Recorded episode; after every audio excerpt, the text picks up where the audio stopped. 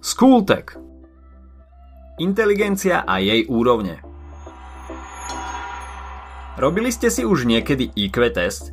Aké IQ mal Albert Einstein? A viete, že existuje aj EQ?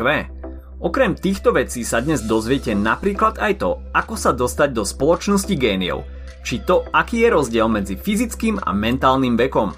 Tak poďme na to. Na začiatok si povieme, čo je to inteligencia. Je to schopnosť prispôsobovať sa novej, nečakanej situácii a schopnosť kriticky hodnotiť a analyzovať už získané poznatky. IQ je skratkou pre inteligenčný kvocient, ktorým sa meria rozumová inteligencia. Existuje však aj EQ, čiže emocionálna inteligencia. To je schopnosť vedieť adekvátne rozpoznať a reagovať na emócie, či už naše vlastné, alebo emócie iných ľudí. Pre zistenie presnej hodnoty inteligenčného kvocientu existuje veľmi jednoduchá rovnica. IQ sa rovná mentálnemu veku, čo je vlastne počet bodov, ktoré človek získa v IQ teste, ktorý vydelíme fyzickým vekom a celé to vynásobíme číslom 100.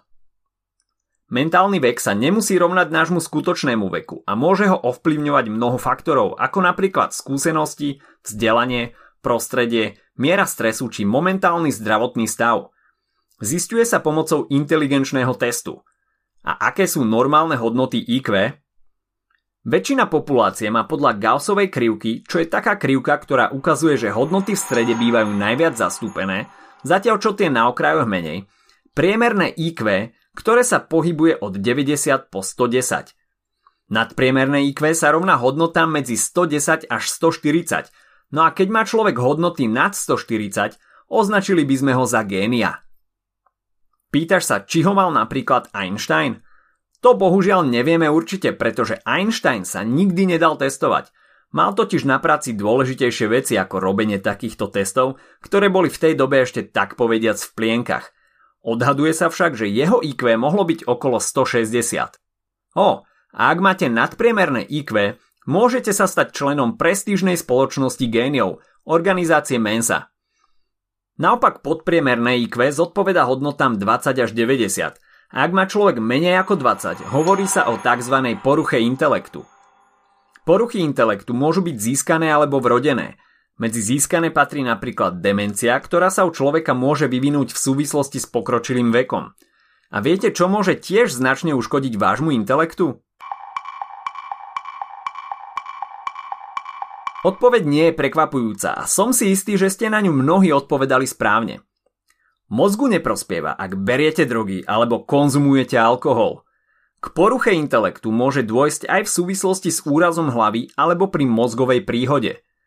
Podobné dôsledky môžu nastať aj v situácii, ak sa svojmu dieťaťu rodičia nevenujú dostatočne.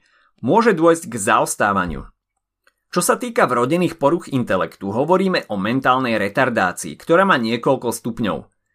Pri IQ v rozpeti 50 až 69 bodov sa hovorí o debilite alebo ľahkej duševnej zaostalosti. Vývoj detí s takouto poruchou je oproti normálu väčšinou oneskorený o 2 až 4 roky.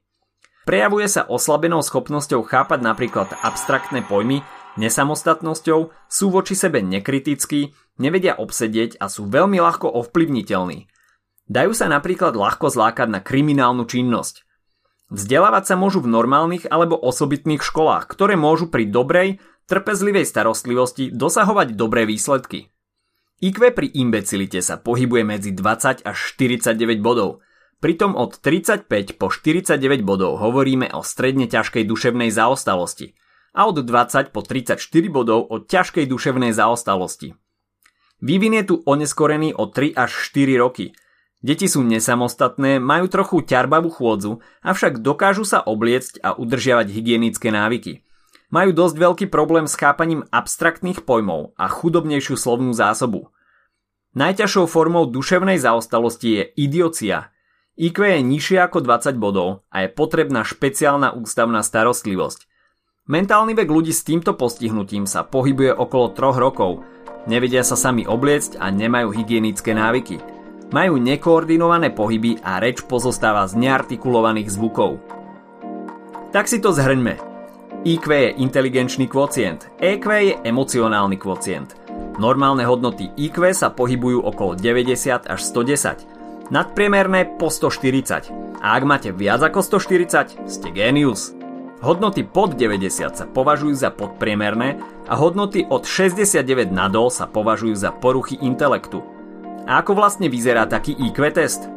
IQ test testuje vaše schopnosti riešiť problémy, všímať si súvislosti či vzory. Robili ste niekedy tento test? Ak budete mať šancu, vyskúšajte to. Ak sa ti dnešný podcast páčil, nezabudni si vypočuť aj ďalšie epizódy z Kultegu – alebo našej série hashtag čitateľský denník, v ktorej sme spracovali dve desiatky diel, ktoré by si mal poznať. Potešíme sa aj, ak nás ohodnotíš na Apple Podcasts, napíšeš komentár na YouTube alebo dáš odber na Spotify, aby ti nič neuniklo. A nezabudni o nás povedať kamošom. Počujeme sa pri ďalšej časti Skultegu.